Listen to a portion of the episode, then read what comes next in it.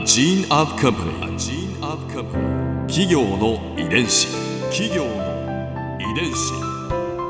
全国に546万社以上あるとされる日本の企業その企業の数だけ理念があり使命があり人間ドラマがありますこの番組ではさまざまな企業のトップや社員の方にお話を伺いながら成長する企業の DNA を解明していきます企業の遺伝子ナビゲーターは私千葉なクララとクオン株式会社代表の武田隆さんです武田隆です。よろしくお願いします。本日は株式会社河内源一郎商店4代目河内源一郎山本文生さんをお迎えしておりますよろしくお願いいたしますよろしくお願いいたします。今回は河内源一郎商店の天気について伺います企業の遺伝子。河内源一郎商店創業91年をはい迎えられたということで、まあこの長い歴史の中で転機となる出来事ってありましたか？天気は、まあ、二代目はどちらかというと、やっぱり職人語りうん。でう、ん地元で十分ですね。鹿児島県の焼酎の発展で十分。うん。それ以上事業の拡大はしなくていいと。で、三代目が私の父になるんですけれども、三代目は、あの、大学、東京大学の農学部卒業なんですけども、麹の可能性がすごくあると。うん焼酎だけではおそらくないっていうことに着目していましたので、うん。どんどん大きくしようと。日本中に河内源一郎商店を広めていこうよとうん。いう考えでした。親子で麹狂いだけど、方向性が違ったんです方。向性が違う。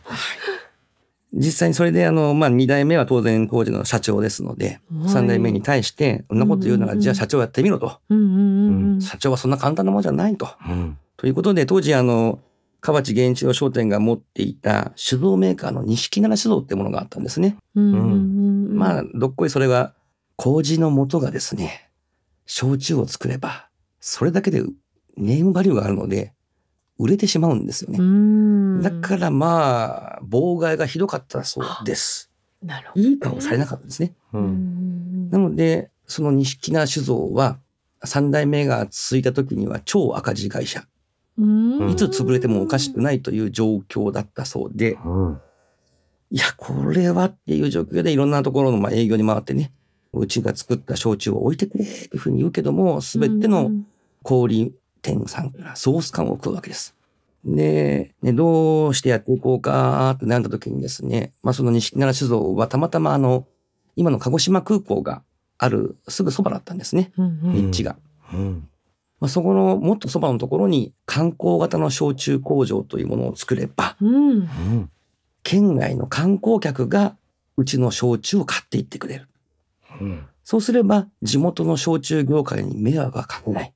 ううんん。かつ工場を見学するという形の観光旅行っていうのは当時なかったんですね。うんあんまり多くなかったそうです少なくとも鹿児島には一件もなかった。ってことで、すでに赤字会社でしたけども、8億円の借金を担保なし。え？お企業の遺伝子。8億借りられたんですね。あの、1ヶ月かけて作った経営計画書をうん。持って、地元の地銀に行って、うん。県もほろろに断られて、うん。信用金庫にも行って断られて、うんもうダメだと。地元のバーで飲んでいて、うん。いたらたまたま隣に座った人が地銀の支店長。ついてますね。持ってますねというやつですね持ってますねで、8億だから当然支店長決済は不可能と。うん。だから当時の副頭取に掛け合ってみるから、まあ期待はせんでくれと言われたそうですけどうも、ん。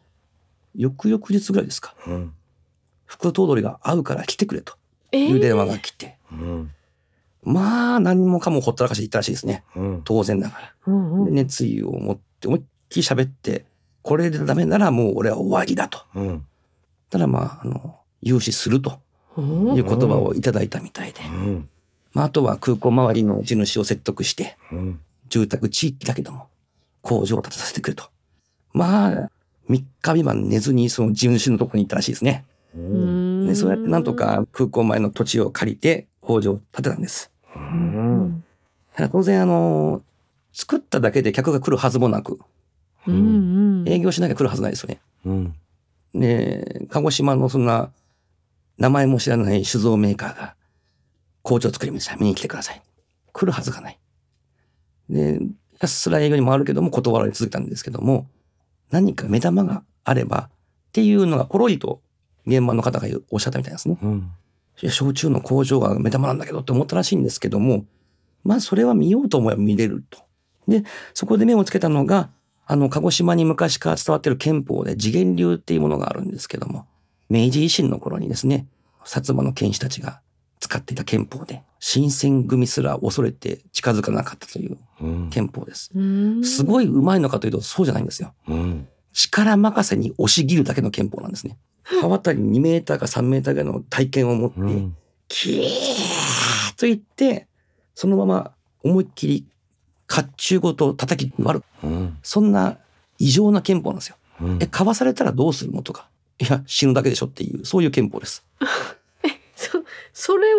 うんそれを、まあ、見せることを決意して、うん営業先に東京、大阪、愛知、あの辺を道着と袴で営業に回ると。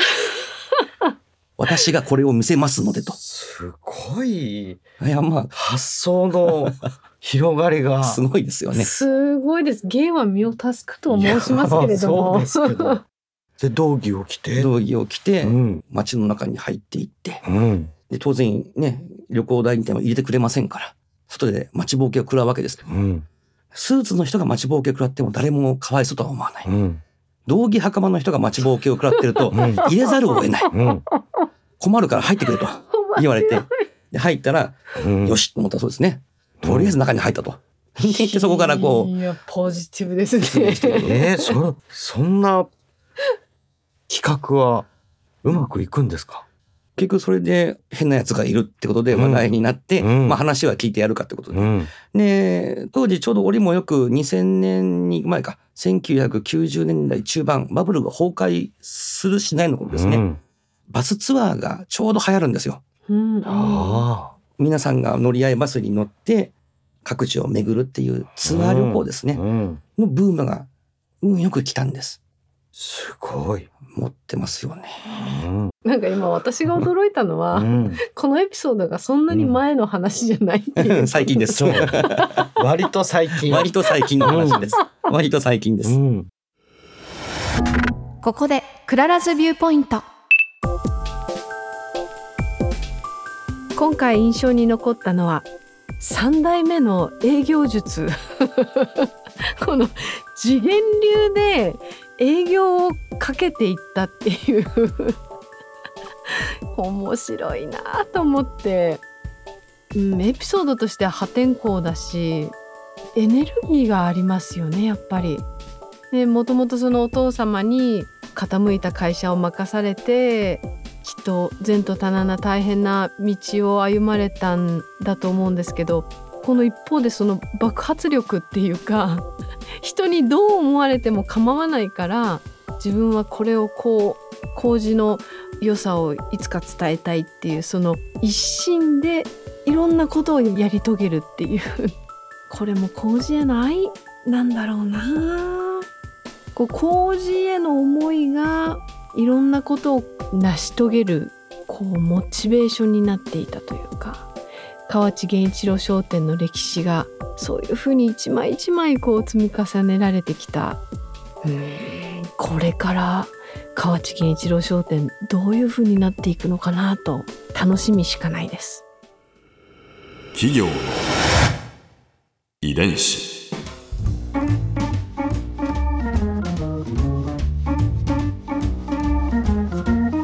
この番組はポッドキャストのほかスマートフォンタブレット向けアプリオーディでも聞くことができます。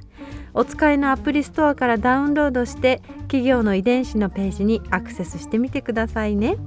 それでは来週もまたお会いしましょう。企業の遺伝子ナビゲーターは私千葉なクララとクオン株式会社代表の武田隆でした。